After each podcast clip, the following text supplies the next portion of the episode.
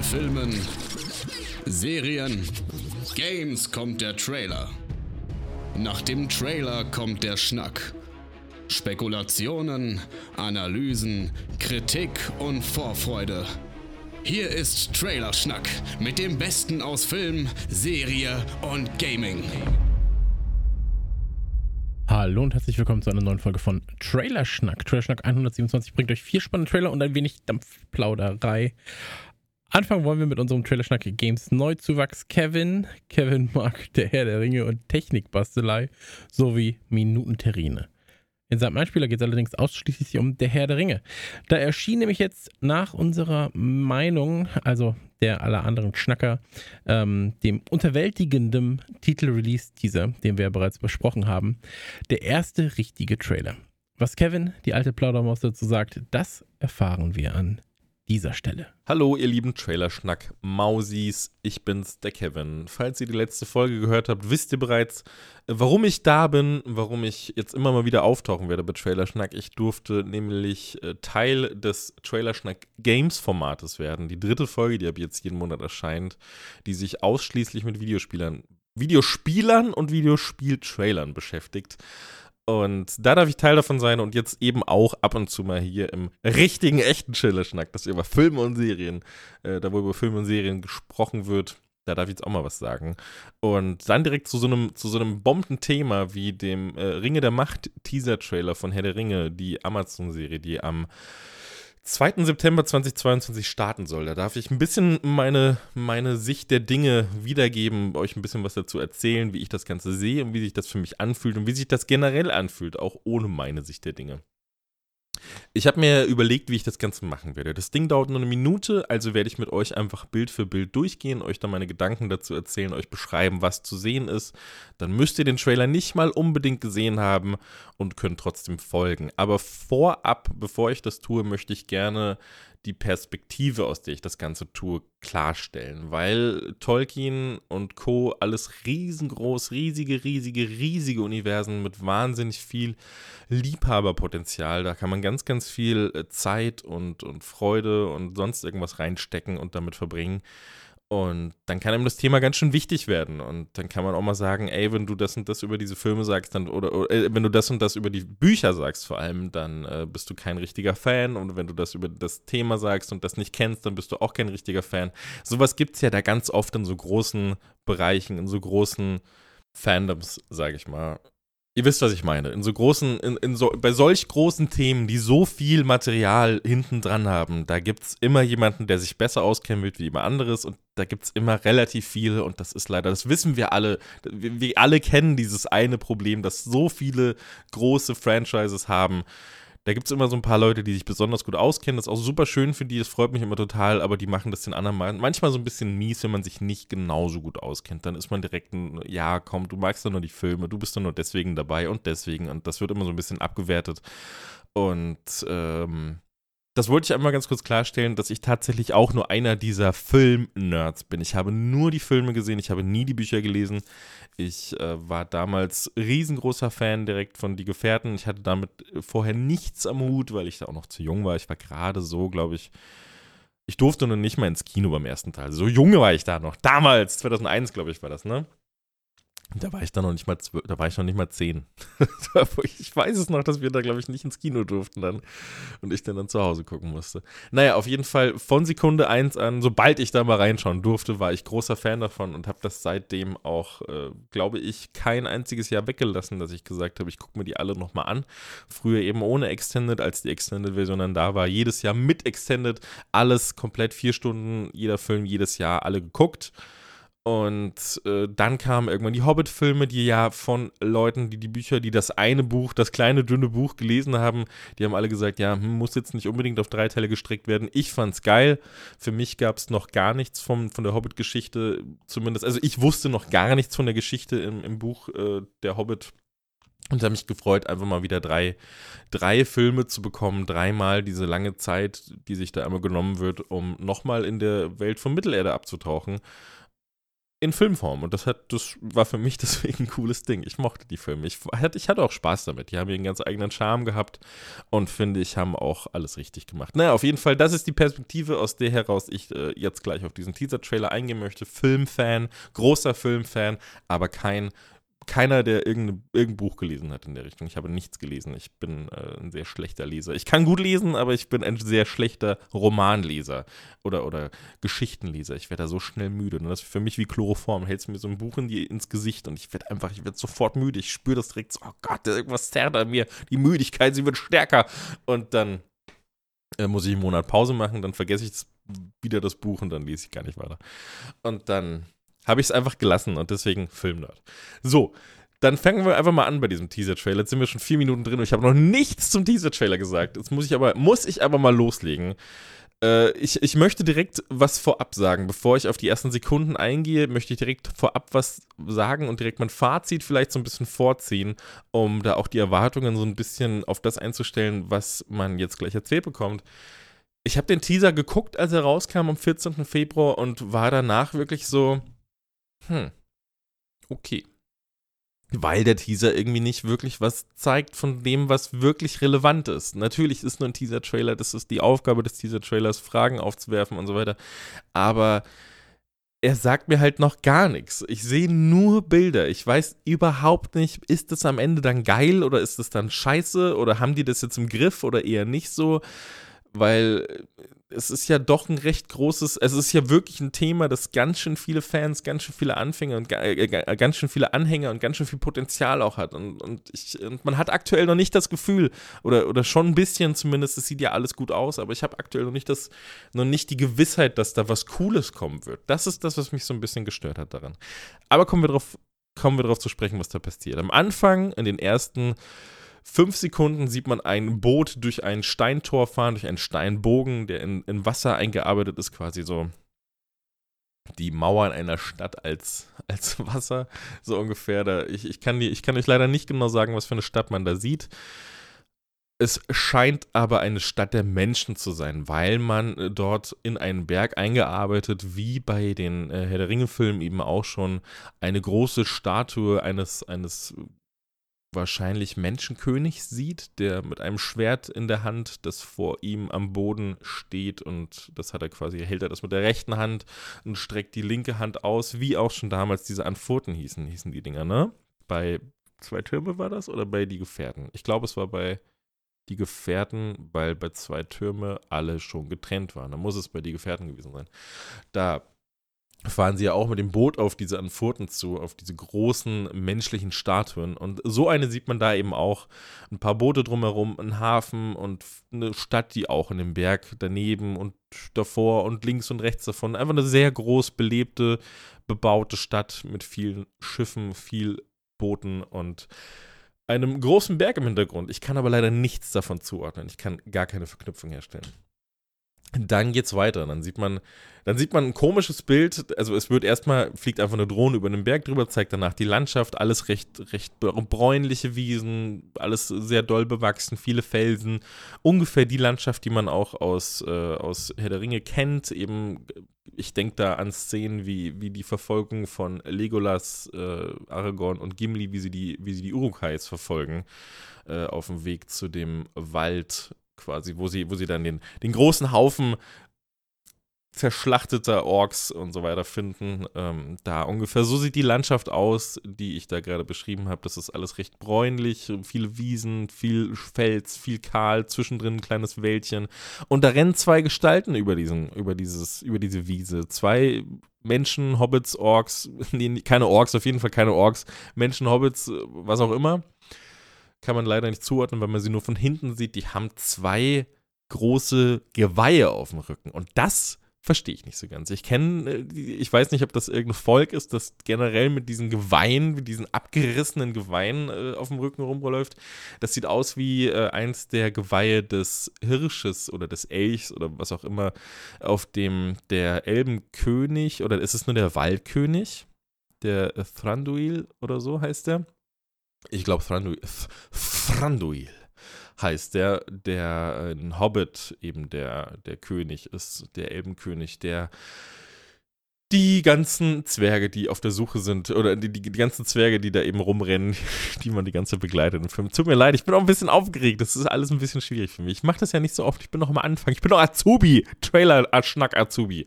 Deswegen habt Mitleid, habt Verständnis. Äh, dieser Hirsch, der hat eben auch dieses Geweih. Exakt dieses Geweih haben sie sich auf den Rücken gespannt und rennen durch die Gegend. Und ich weiß ja nicht warum. Das muss super schwer sein und sehr unpraktisch. Und ich bin gespannt darauf zu erfahren, warum man sich so eine Scheiße auf den Rücken schnallt. Vielleicht macht man es einfach nur für die, für, den, für die Looks. Oder vielleicht können die dann fliegen. Vielleicht können die ja da mit, weil die sind geschlossen. Das ist kein Geweih mit einzelnen Ästen, so wie man das kennt, einzelnen Knochengeweihästen, sondern ein geschlossenes Geweih. So eine richtige Schale, eine ganz große Schale. Ähm, Vielleicht kann man damit ein bisschen so einen Sturz abfangen. Vielleicht sind die da so drauf. Keine Ahnung. Nächste Szene, die man sieht, ist ein kleines Hobbit-Mädchen. Ich denke, es ist ein Hobbit-Mädchen. Das ist auch das Mädchen, das im Hintergrund die ganze Zeit erzählt. Das ist eine Ebene, über die ich noch gar nicht gesprochen habe. Im Hintergrund wird die ganze Zeit ein bisschen geredet. So langsam habt ihr euch schon mal gefragt, was für Abenteuer da draußen noch auf uns warten und das und hier und alles so groß. Und das wird hier, das wird da so ein bisschen gemacht im Hintergrund. Und ist aber relativ irrelevant, was da gesagt wird, oder, oder zumindest für den, für das, was man am Ende aus diesem Teaser-Trailer für sich selbst mitnimmt, ist das relativ irrelevant, weil es einfach nichts aussagt. So, so würde ich es einfach, mal, einfach mal stehen lassen. Dann kommt ein großer Schriftzug vor dem König. Dann sieht man einen großen Wasserfall, wirklich ein riesiger Wasserfall. Äh, Im Hintergrund eine Eislandschaft mit CGI-Wasser. Und äh, dann kommt der erste Charakter, den man auch wirklich mal kennt als Filmliebhaber und äh, Liebhaber der, der, der Herr der Ringe-Filme und der Hobbit-Filme. Denn dann sieht man eine junge Galadriel, die sich an einem, an einem Dolch festhält, den sie in eine, in eine Eiswand schlägt. Äh, die scheinen da gerade hochzuklettern. Hinter ihr sind noch ein paar andere Gestalten, die ähnlich angezogen sind wie sie. Und die scheinen gerade diese Eiswand zu besteigen und haben eben machen das Ganze sehr umständlich mit einem Dolch. Vielleicht, vielleicht wollten sie aber auch gar nicht in die Situation, deswegen haben sie jetzt nur diesen Dolch und keine richtige Kletterausrüstung. Auf jeden Fall guckt Galadriel dann nach oben, dann sieht man ganz klar ihr Gesicht und äh, schaut Richtung, Richtung Ende des Bergs. Und da habe ich mich das erste Mal auch gefreut. Ich habe sie nicht sofort erkannt, muss ich ehrlich sagen. Ich habe sie beim zweiten, dritten Mal gucken gemerkt, ach shit, das ist ja Galadriel. Und äh, da habe ich ziemlich Bock drauf. Ich habe äh, große Lust, von ihr mehr zu sehen. Da bin ich sehr gespannt dann kommt der nächste Frame. Der nächste Frame oder der nächste, das nächste, was man sieht, ist vor den Gefährten. Ein großer Schriftzug vor den Gefährten. Nochmal klar macht, dass es weit vor der Zeit des äh, Ringkrieges spielt. Dann sieht man ein, ein Floß, ein sehr zerstörtes, kaputtes Floß, auf, der ein, auf dem ein Typ sitzt mit einer Truhe und sich vor, den, für den, vor dem Sturm irgendwie beschützen möchte, der um ihn herum einbricht. Das kann aber auch sein, dass es einfach nur noch der Rest eines sinkenden Schiffes ist. Das sieht, ich kann es nicht so richtig einschätzen. Entweder ist ein Floß, der schon komplett kaputt ist, auf dem man sich gerade so noch halten kann, mitten in diesem Sturm, oder es ist ein Schiff, das gerade unterging oder gerade untergeht und er gerade noch sich versucht irgendwie zu retten. Aber mehr sieht man da noch nicht. Dann kommt eine ziemlich coole Szene. Das ist nämlich ein, äh, ein auf einmal wechselt die Szenerie komplett wieder. Man ist im Wald. Äh, links liegt eine Gestalt am Boden, ein Elb höchstwahrscheinlich. Und direkt vor einem sieht man auch einen Elb, der gerade mit Pfeilen beschossen wird. Aber einen dieser Pfeile einfach in der Luft ganz geschmeidig, so wie sie sich immer schon bewegt haben, die Elben, wenn sie kämpfen oder irgendwas tun in der Richtung. Dann nimmt er diesen Pfeil ganz geschmeidig, fängt den in der Luft, bewegt seine Hand in derselben Geschwindigkeit wie der Pfeil, wenn er fliegt und greift den somit ganz locker aus der Hand. Das alles wird in Slow Motion gezeigt und schießt den Pfeil ganz entschlossen wieder zurück. Das fand ich ziemlich nice. Eine ziemlich coole Szene. Dann kommt nochmal ein Schriftzug vor dem Ring, der direkt äh, unterbrochen wird von einem Meteor, der durch den Himmel rauscht, durch den, ich würde mal sagen, Himmel am Morgengrauen. Da rauscht dieser rote, flammende, rote Feuermeteor durch und äh, danach sieht man einen Elben. Ich schätze einen relativ hochrangigen Elben. Ich habe auch schon in einer oder anderen Analysen gesehen, dass es ein recht wichtiger Elb sein soll die sich aber auch alle nicht so ganz sicher waren, wer das war. Deswegen möchte ich darauf gar nicht eingehen. Für mich ist es aus, aus Perspektive des Film-Nerds, des Filmliebhabers, ist es einfach irgendein random Elch, äh, nicht Elch, äh, Elf, der sehr, äh, wahrscheinlich eine wichtige Rolle zu spielen hat. So sieht er zumindest aus. Dann kurze Szene von Galadriel, wie sie zusammen mit ein paar anderen, ich muss nochmal genau hingucken, sind das vielleicht Elben? Das sind soweit ich das sehe, müssten das Elben sein. Es könnte auch jemand anderes sein, sehe ich gerade, weil man die Person nur von hinten sieht, aber es müsste Galadriel sein, weil lange weiße Haare gebunden zu einem Zopf. Reiten sie durch die Gegend, recht stressig. Dann sieht man einen Charakter, den ich ehrlich gesagt nicht zuordnen kann. Ist entweder Galadriel, aber sieht auch nicht wirklich so aus wie Galadriel. Hält eine Fackel ins Dunkle, ist irgendwie erschrocken, hat Pfeile auf dem Rücken und wird dann, jetzt war ich hier selber gerade überrascht, weil ich, die, weil ich das schon wieder vergessen hatte, wird dann von einem Troll, weiß ich nicht, was für ein Troll. Ich habe auch gerade kein Wesen im Kopf, äh, das ich da als Vergleich ziehen könnte aus den alten Filmen. Äh, wird quasi angeschrien, angegriffen und muss dann weglaufen und verteidigt sich so ein bisschen mit Feuer. Dann kommt der nächste Schriftzug. Eine neue Legende beginnt. Und ist das, das ist jetzt direkt eine Frage, die man sich stellen kann. Ist es eine neue Legende, die sich Amazon ausgedacht hat, oder ist es eine Legende, die komplett nacherzählt wird aus dem, was bereits existiert von Tolkien? Weil Tolkien hat ja so ein bisschen was über das Universum geschrieben. So ein, zwei Sätze hat er da ja verloren über das, was da passiert ist in den, in den jeweiligen Zeitaltern. Äh, dazu eine Sache, die ich tatsächlich sagen kann, dass, dass, dass äh, vielleicht wirklich, wenn Leute sich bisher nur mit den Filmen auseinandergesetzt haben, nicht so tief in die Materie geguckt haben, ist das vielleicht ganz interessant. Ja, das gibt ja, es gibt ja diese drei Zeitalter äh, in, in Herr der Ringe oder zumindest in der Welt, die wir da kennen. Vielleicht gibt es ja noch viel, viel mehr, das weiß ich nicht. Aber diese drei Zeitalter sind zumindest in dieser, in dieser imaginären Welt, die Tolkien sich für, für Mittelerde und Co., Arda, glaube ich, heißt die Welt, ausgedacht hat, äh, gibt es drei Zeitalter.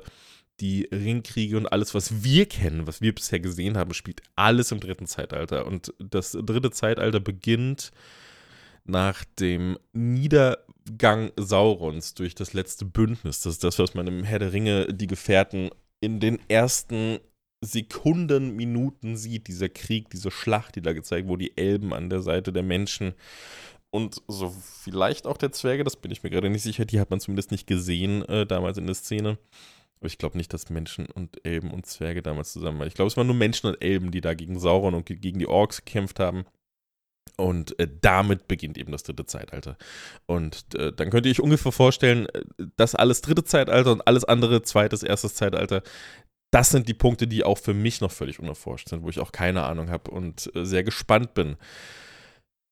Aber zurück zu dem, wo ich gerade war. Da war ja dieser Schriftzug, eine neue, Legende beginnt und da habe ich mich eben gefragt, ist es was eigenes, weil jetzt gleich noch was kommt, was nicht so richtig äh, da reinpasst. Jetzt sieht man erst noch ein paar Elben von oben in einem sehr bruchtalähnlichen äh, Aussichtsplatz, schöner Wasserfall, irgendeine Zeremonie.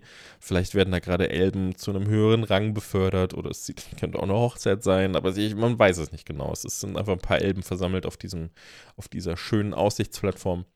Dann sieht man einen Zwerg, der auch von Tolkien-Fans erkannt werden kann, zumindest, äh, zumindest im Kontext, nicht, nicht optisch natürlich, weil ist ja ein neuer Schauspieler und so weiter, aber, oder es gab früher gar keinen Schauspieler dafür in den Büchern, aber der soll auf jeden Fall auch den Leuten am Begriff sein, mir ist es keiner. Dann soll man einen jungen Elrond sehen, den sehe ich jetzt gerade bei Sekunde 45 Möchte ich jetzt auch nicht, nicht confirmen. Ich habe das vorhin nur ein bisschen recherchiert, was da so, was da die Tolkien-Hardcore-Fans dazu sagen. Und das soll angeblich Elrond sein bei Sekunde 45. Ein sehr junger Elrond, ein, äh, ich sag mal, maximal 18 Jahre alter Elrond, zumindest für unsere Rechnung. Die sind ja viel, viel älter und altern viel, viel langsamer. Aber zumindest äh, als Mensch wäre er gerade so 18, würde ich sagen oder, oder zwischen 18 und 20.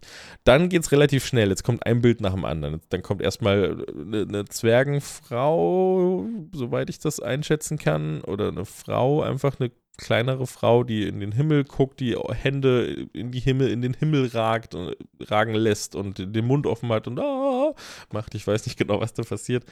Dann dann wird ein Mädchen gezeigt, das nicht Galadriel ist. Nee, das ist einfach nur ein Elbenmädchen. Ich glaube, das ist nicht, das dürfte nicht Galadriel sein, nee. Äh, der die Haare zur Seite gezogen werden, quasi. Man sieht das aus, man sieht sie im, äh, von, der, von der Seite quasi. Sie, sie guckt gerade nach rechts und man sieht sie von der Seite. Und da werden ihr von einem anderen Charakter, den man nicht sehen kann, man sieht nur den Unterarm des Charakters, werden ihr die Haare aus dem Gesicht gezogen, damit ihre Ohren, ihre spitz zulaufenden Ohren sichtbar werden, äh, die ja so typisch sind für die Elben. Und da ist die Frage, wird das dann irgendwie ein Problem sein für die Leute, wenn sie ein Elb sind? Müssen sie sich da verstecken wie bei Witcher? Oder bin ich auch sehr gespannt, was daraus wird. Dann kommt der nächste Schnitt. Und dann kommt jetzt eben der Punkt, wo ich sage, äh, wo ich auch vorhin versucht habe, weil das war tatsächlich eine Sache, die ich, die ich irgendwie rausfinden wollte was das sein kann oder wer das sein kann. Das ist nämlich dieser Mann, äh, man sieht den Meteoriten quasi, den, den ich vorhin beschrieben habe. Der Meteorit fliegt ja über den Himmel in der einen Szene, wird von dem Elben bemerkt. Das heißt, äh, es könnte ja schon irgendwas relativ Bedeutsames sein. Und dann sieht man aber diesen alten Mann, der nur in einem Lendenschurz, soweit ich das erkennen kann, der ist nicht komplett nackt. Äh, sitzt und liegt da mitten in diesem Meteorkrater. Das bedeutet anscheinend, dass er Teil des Meteors war oder, oder so und wird da gerade rausgezogen von einem anderen Charakter, während die Steine und das Feuer und alles um sie herum wirklich auch teilweise schwerelos in die Luft fliegen, so ganz leicht und, und es sieht aus wie in einem Inneren, wie im Inneren eines Vulkans so ungefähr. Und, und da steht dann jemand drin, zieht diesen alten Mann raus und äh, der alte Mann liegt da auch mittendrin auf einem heißen Stück Stein, das richtig hell und heiß glüht. Da, da sitzt er drauf, mit seinen Knien ist er da drauf. Und da habe ich tatsächlich vorhin nachgeschaut, wer das sein könnte, ob es da irgendwie schon, ob es da, weil das, das sieht so episch aus. Ich dachte, da muss es ja sicher irgendwie eine Legende dahinter geben oder irgendwas Krasses, was der sein kann. Aber tatsächlich gibt es da gar nichts dazu. Das, das äh, ist eine Sache, die die anscheinend dazugekommen ist, die nicht so richtig äh, niedergeschrieben wurde aus irgendeiner Richtung von Tolkien. Wenn doch, dann bitte schreibt mir einfach direkt auf Instagram äh, oder, oder schreibt den Trailerschnack-Jungs auf Instagram, die werden das dann sicher mich weiterleiten. Da kennt ihr den Instagram-Link bereits, ist ja einfach nur Trailerschnack, schreibt den und erklärt nicht auf, falls ihr das wisst. Weil das würde mich wirklich interessieren, wer das ist bei Sekunde 47, dieser Mann, der in Unterhose im Feuer sitzt und aus einem Meteor kam. Das fände ich richtig interessant. Dann wird ein Stein gespalten von einem Zwerg. Der haut den einfach in zwei. Dann geht es weiter mit einer Szene. Jetzt kommt wirklich noch Cut, Cut, Cut, Cut und dann das Ende. Noch schnell so ein paar, paar Bilder reingeprescht. Dann springt jemand, der angekettet ist am rechten Bein und eine Axt trägt, springt in Richtung eines Kriegsgerätes, vielleicht auch ein Schiff, vielleicht irgendwas in der Richtung. Viele Balken, Lederfetzen, so. Sieht, sieht aus wie Ork, wie Kriegsgeräte von den Orks. Und äh, da springt er ganz heldenhaft entgegen und schwingt seine Axt. Man sieht sie aber nicht mehr ankommen. Als nächstes sieht man einen Elben im Kampf, einen kurzhaarigen Elb. Falls das überhaupt ein Elb ist. Ich, ist das ein Elb? Der hat so eine goldene Elbenrüstung an. Das sieht extrem aus wie eine Elbenrüstung. Aber da ist auch. Nee, keine Ahnung. Es ist ein Elb, aber er hat kurze Haare und es sieht alles so ein bisschen. Die, die Helme sehen nicht ganz so krass aus wie in Herr der Ringe damals. Die hatten ja immer so große, geschwungene, tolle Helme, die Elben. Und hier haben sie einfach nur so plumpe, runde Helme, die haben man, also ganz Standard-Dinge halt, so die sehen nicht besonders aus. Und dann noch die kurzen Haare, das lässt mich so ein bisschen zweifeln daran. Sind das wirklich Elben? Ich weiß es nicht, keine Ahnung. Die kämpfen auf jeden Fall gerade gegen Orks, da steht einer der Charaktere mittendrin und äh, ist auch im, im, im, im, Fokus quasi bei, diesem, bei dieser Szene, die man da gerade kurz gezeigt bekommt und schreit ganz laut verzweifelt in Richtung des Orks, der gegen ihn drückt, vielleicht auch hinter, vielleicht, vielleicht äh, zieht sich seine Emotionen, die er da hat, wirklich so sehr glasige Augen, ein offener Mund, man sieht ihm die Panik ins Gesicht, die Angst, die, also nicht wirklich die Angst, sondern mehr so diese Verzweiflung hat er, hat er in den Augen, in seinem, in seinem, in seinem ganzen, in seinem ganzen, in seinen ganzen Zügen und da guckt er entweder auf den Ork oder hinter den Ork. Vielleicht passiert da ja gerade was Schlimmes, jemand stirbt oder sonst irgendwas. Und im Hintergrund ist Feuer, eine Feuerexplosion, die sehr dunkel. Da möchte ich nur kurz darauf eingehen, weil ich das vorhin wo gehört habe. Und da war ich so, oh, das ist aber geil. Da sieht man so eine richtig dunkle Feuersbrunst aus dem Haus kommen. Und äh, das sieht alles so, ja, so, so dreckiges Feuer aus, so mit so viel Schwarz drin. Nicht so, nicht so, wie man das kennt. Feuer brennt ja eigentlich relativ hell und da ist es aber so ein dreckiges, rußiges Feuer, das auch bis oben hin so viel Ruß in sich drin hat. Und das erinnert mich ganz schön stark äh, nicht nur, weil ich es vorhin gesehen habe in einem Video oder gehört habe, dass es eventuell sowas sein kann, hat mich ganz stark an so einen Ballrock erinnert. Und da habe ich mir gedacht, oh, wie geil wäre das denn, wenn wir einen Ballrock mitten im Kampf hätten. So, so ein Ballrock, wie wir ihn aus dem Film kennen, aus dem Du kannst nicht vorbei. Der Ballrock, der da ist, dieses riesengroße Feuerviech. Und äh, das finde ich ganz schön geil. Dann geht's weiter. Dann sieht man nämlich, glaube ich, sogar die letzte Szene. Ich gucke mal ganz kurz. Ist es ja, das ist die letzte Szene. Die zeigt noch mal kurz eine große, dreckige Hand. Ungefähr, also wahrscheinlich einfach eine ganz normale menschengroße Hand, äh, die offen gehalten wird und die wird dann gegriffen von einer kleinen Hand, die ungefähr müsst ihr euch das so vorstellen, wenn ihr mal euren Zeigefinger, euren Mittelfinger nehmt und ihr eine relativ normal große bis große Hand habt, äh, dann, dann, kann, dann ist diese kleine Hand, die da greift, die greift gerade so um den Zeigefinger, Mittelfinger und gerade so berührt sie noch den Mittelfinger, äh, den Ringfinger, so klein ist diese Hand und umschließt diese zwei Finger aber schon komplett. Das bedeutet, äh,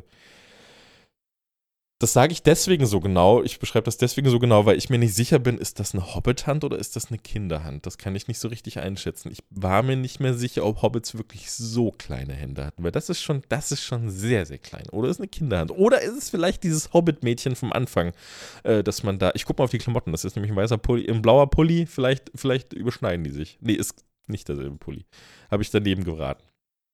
Auf jeden Fall äh, greifen sich diese Hände dann noch und äh, das lässt mich glauben, dass das eine relativ wichtige Beziehung ist zwischen zwei Charakteren, die da, die da entsteht, gepflegt wird oder sonst irgendwas, die sich da vielleicht auch zum ersten Mal sehen. Das sind nämlich auch zumindest links äh, die große Hand, die hat auch so ein ganz, ja, so wie so ganz krass verfilztes Hundefell.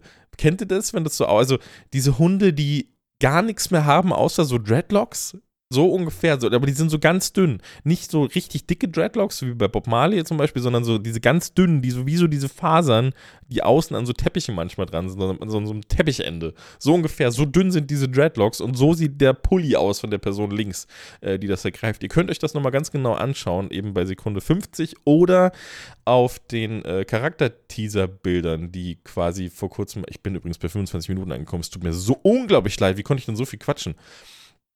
Äh, die da auch schon mal rauskamen auf diesen Charakter-Teaser-Bildern. Da war äh, eben auch genau dieser Charakter abgebildet mit genau diesen äh, Hunde-Raster, Hunde Dreadlock-Haaren dran. Und äh, da bin ich gespannt drauf.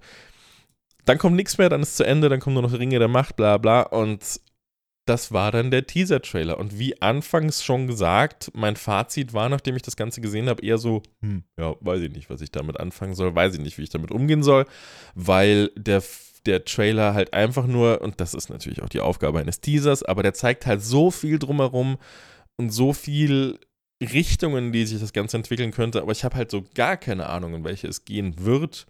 Und deswegen, ich bin gespannt, aber jetzt noch nicht aufgeregt. Und ich wäre gerne aufgeregt, aber das hat der Teaser irgendwie nicht so richtig geschafft, weil die Bilder und, und alles, was da so passiert, ich meine, es ist zwar alles mysteriös, der Mann im, im Meteoriten und äh, dann hier Galadriel zu sehen in ihren jungen Jahren und so weiter das, und, und auch Elrond, das finde ich alles super interessant.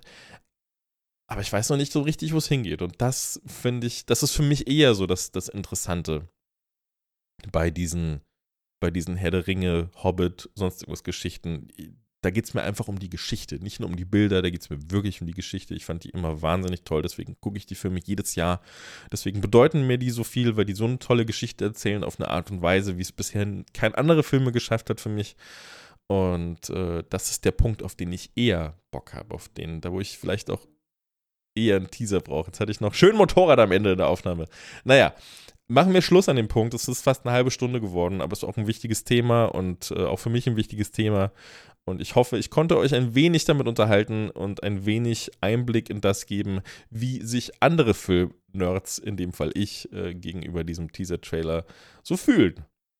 Ich wünsche euch viel Spaß mit der restlichen Trailerschnack-Folge und danke fürs Zuhören. Bis zum nächsten Mal bei Trailerschnack Games. Da bin ich dann wieder dabei. Tschüssi! Dankeschön, Kevin. Was denkt ihr über den Trailer? Hat Kevin recht?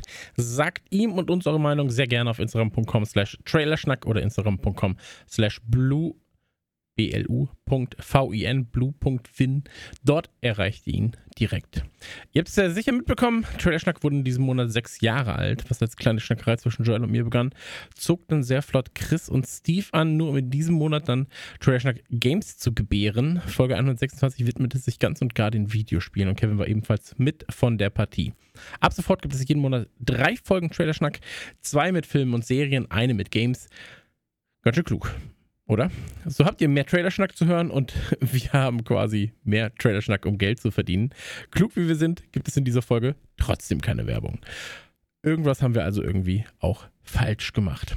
Wer Dinge meist verdammt richtig macht, ist Ryan Reynolds und um den geht es unter anderem in The Adam Project. Also er spielt mit und äh, ist jetzt keine Biografie oder so, aber er ist eben dabei. Und äh, Steve erzählt euch jetzt einfach mal, was es mit dem Film auf sich hat. Ein herzliches Hallo, liebe Hörerinnen und Hörer, auch von mir. Hier ist der Movie Steve und in meinem Einspieler möchte ich über einen Trailer sprechen, der mich an die Zeit erinnert oder die Filme der Zeit erinnert, der ich meinen, ja, vielleicht etwas albernen Spitznamen ja verdanke, nämlich meine Filmleidenschaft und Filmliebe, die ist ja geweckt worden durch die Filme der 80er und 90er Jahre vor allen Dingen. Natürlich äh, habe ich dann meinen Horizont auch irgendwann erweitert, aber damit ging alles los und da gab es so eine bestimmte Art Film. Ich weiß nicht, ob man es schon als eigenes Genre bezeichnen kann, aber so ein Film, der immer ein bisschen Zauber, Magie, das Fantastische hineingemischt hat in andere Geschichten, in äh, Geschichten, die eigentlich in der normalen Realität verortet waren. Also kein High Fantasy,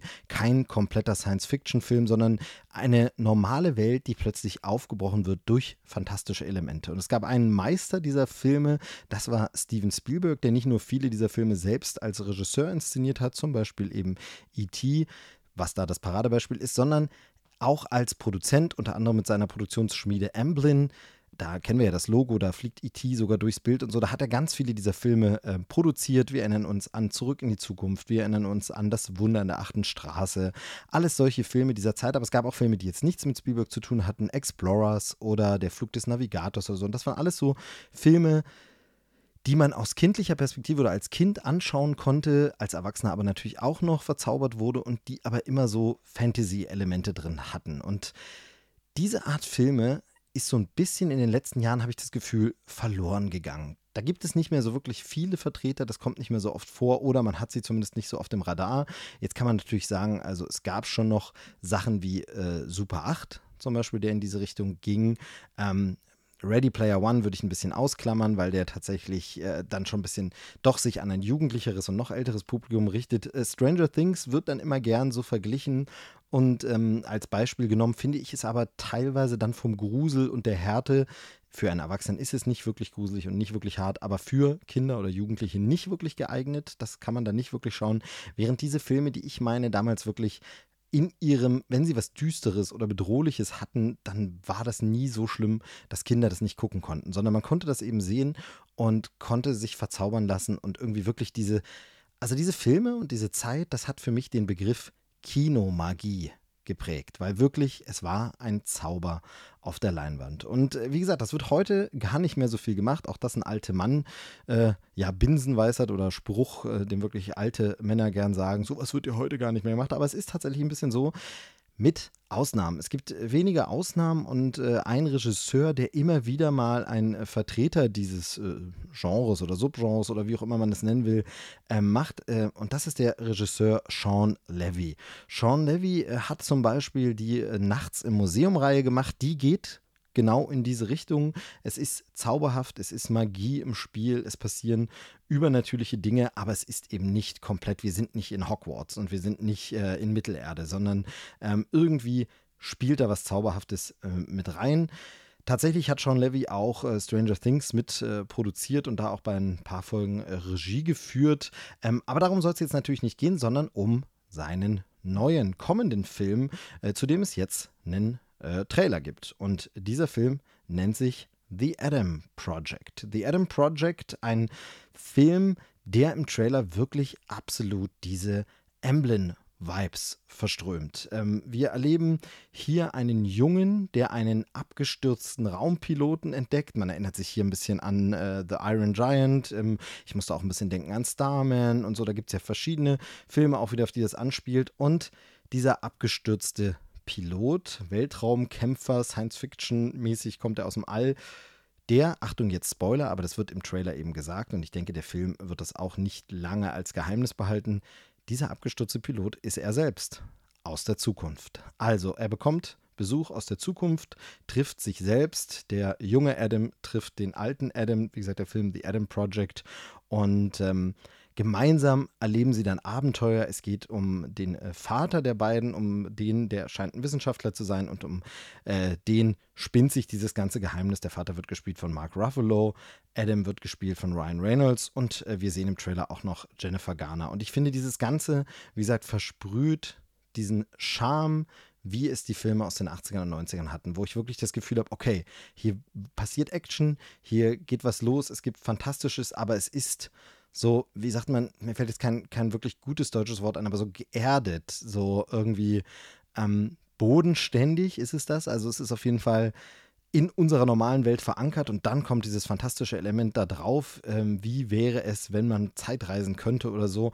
Ähm, ich finde, ein bisschen erinnerte mich manches auch an äh, Frequency. Das ist auch so einer dieser späten Vertreter gewesen, die noch so dieses Zeitreise-Element drin hatten. Ähm, der Film wird hier schon so ein bisschen hochgehandelt. Könnte das das neue Zurück in die Zukunft sein oder hat es Star Wars Charme? Das weiß ich alles nicht so genau, aber es sieht einfach wahnsinnig liebevoll gemacht aus und schön aus und sieht für mich aus, als wäre das genau diese Art Film, die wir damals gern geschaut haben als Kinder. Und jetzt ist es natürlich immer so ein bisschen schwierig, wenn man sich zurückwünscht, das, was man damals geguckt hat, und kann man das heute überhaupt noch machen und so. Ich würde dem Ganzen erstmal eine Chance geben, weil ich finde, die Besetzung ist super, es sind tolle Leute dabei und ich denke, man kann sowas auch modern heutzutage noch erzählen, denn äh, Kinder sind immer noch genauso leicht zu verzaubern wie damals und genauso aber ähm, auch, glaube ich, beeindruckt, wenn es in der normalen Welt dieser Zauber ankommt und wenn sie nicht einfach äh, Zauberschulen und äh, ja, Fantasy-Welten kennenlernen. Und äh, das, glaube ich, kann hier eben auch ganz gut funktionieren. Ob dem so ist, das sehen wir ab 11. März tatsächlich schon, jetzt also in wenigen Tagen, auf Netflix. Denn das Ganze ist eine Netflix-Produktion, kommt dorthin. Wie gesagt, Sean Levy, dank Stranger Things sind die Connections sowieso da zu Netflix und ähm, ich freue mich sehr drauf. Ich habe da große Lust drauf. Ähm, ich werde sehen, ob ich den mit meiner siebenjährigen Tochter schon gucken kann. Vielleicht gucke ich ihn mir vorher lieber erstmal an. Es könnte auch sein, dass er sich eher so an 10-, 11-Jährige richtet. Ähm, ich weiß jetzt die deutsche Altersfreigabe noch nicht. Ich weiß gar nicht, ob die schon bekannt gegeben wurde. Aber dank Streaming kann man die eben dann recht, recht schnell, recht einfach gucken. Ich bin sehr, sehr gespannt. Wie gesagt, The Adam Project auf Netflix. Ähm, schaut euch mal den Trailer an und äh, wie gesagt, wer die alten Filme kennt, wird vielleicht so ein bisschen Parallelen, zumindest in der Stimmung, erkennen und sagen, ja, das ist Emblem, das ist, das könnte auch äh, produziert von Steven Spielberg aus den 80er, 90ern sein. Wenn ihr es überhaupt nicht so seht, äh, lasst es mich ruhig gerne mal wissen. Ähm, dann würde ich gerne mal wissen, was ihr so in dem Trailer seht, wie ihr den einordnet. Mich hat er irgendwie verzaubert und gefangen und ich äh, freue mich sehr drauf, den Ball zu gucken. So, das mal mein Einspiel an dieser Stelle. Ähm, ich sage Tschüss. Ich äh, denke, wir alle können so ein bisschen Zauber äh, gebrauchen und deshalb gucken wir uns The Adam Project an. Äh, zurück an Chris. Bis bald. Tschüss, sagt der Movie Steve. Danke, Steve. Der nächste Einspieler kommt von Joel, dem süßen Quatsch-Quietsche-Entchen. Und er hat äh, Gold mitgebracht. Zac Efron spielt darin eine Hauptrolle. Das Cover erinnert mich irgendwie an äh, diese goldenen Layer, die es auch bei Stalker gab. Und äh, was damit auf sich hat, das erfahrt ihr jetzt.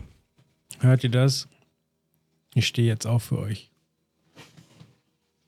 Weil im Stehen lässt sich besser aufnehmen. Und damit herzlich willkommen zu diesem Einspieler. Im Stehen vorgetragen. Boah, wie, wie mühevoll das klingt, wenn der alte Mann mal aufsteht. Naja, es ist ja gerade auch nicht alles einfach, nicht wahr? Also, man überlegt ja wirklich, ob man eine Folge machen soll, ob man irgendwas rausbringen soll, weil die Lage gerade einfach so beschissen ist, on top zu zwei Jahren Corona. Aber Zerstreuung hilft, oder? Das heißt, ich habe mich durch ein paar Trailer durchgegraben Übrigens unglaublich viel Scheißfilme mit Bruce Willis am Start. Wobei Scheißfilme eine vermessene Aussage ist. Aber sagen wir mal so, die Trailer haben nicht ganz überzeugt. Bei dem Trailer, über den ich dann heute spreche, weiß ich ehrlich gesagt noch nicht, was ich davon halten soll. Aber es sah zumindest nicht langweilig aus. Die Rede ist von Gold, ein Film mit Zac Efron. Und da ist gleich das erste nette Detail in dem YouTube-Video, was wir verlinkt haben, steht hier A Stan Original Film und es ist eine Madman Altitude Production.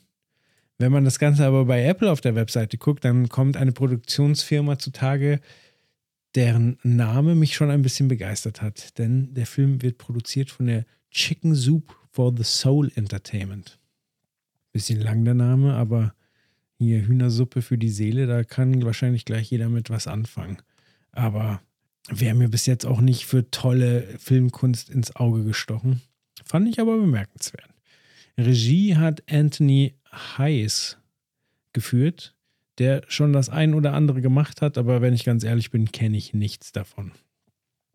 So, um was geht's in Gold? Äh, ein, ein Duo, einer der beiden, gespielt von Zach Efron, ist irgendwo im Outback, im Nowhere, im Compound, das heißt in der Verbindung. Und äh, das sieht von der Landschaft her so ein bisschen Mad Max-mäßig aus, so Wüstenlandschaft, aber nicht ganz unberührt, sieht irgendwie nach abgetragenem Boden aus. Man kann auf jeden Fall sagen, dreckig und staubig. Und dort finden die beiden einen riesigen Goldklumpen. Der ist so riesig, oder das heißt riesig, vor allen Dingen ist er schwer. Er ist so schwer und in der Erde versenkt, dass sie ihn nicht einfach mitnehmen können. So, sie versuchen es, aber sie bekommen es nicht hin.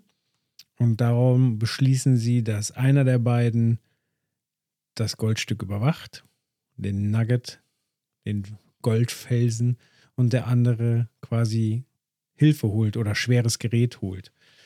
Und so bleiben wir bei Zac Efron, der in der Wüste von der Sonne gepeinigt seinen kleinen Goldschatz bewacht und halt mit, mit mangelndem Wasser zu kämpfen hat, mit Sonnenbrand, keinem Sonnenschutz, keinem Schatten und irgendwann auch ungebetene Gäste bekommt. Erst tierischen Ursprungs wie Schlangen und dann später auch menschliche Schlangen, also Leute, die da merken, warum, warum geht der nicht weg?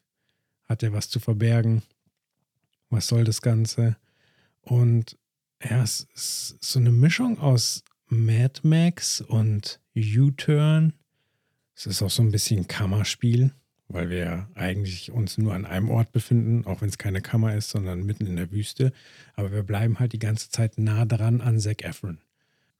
Und die Verbrennungen von der Sonne und so weiter sind schon nicht schön anzusehen. Also es ist jetzt kein Zac Efron macht auf Sunny Boy Film, sondern es ist schon eine Charakterstudie. Also es zeigt auch so ein bisschen, wie der Mensch tickt. Also wie jetzt einfach purer Wille dafür sorgt, dass er da bleibt, weil er, oder vielleicht ist es auch Gier, einfach die Option in Aussicht zu haben, zu großem Reichtum zu kommen.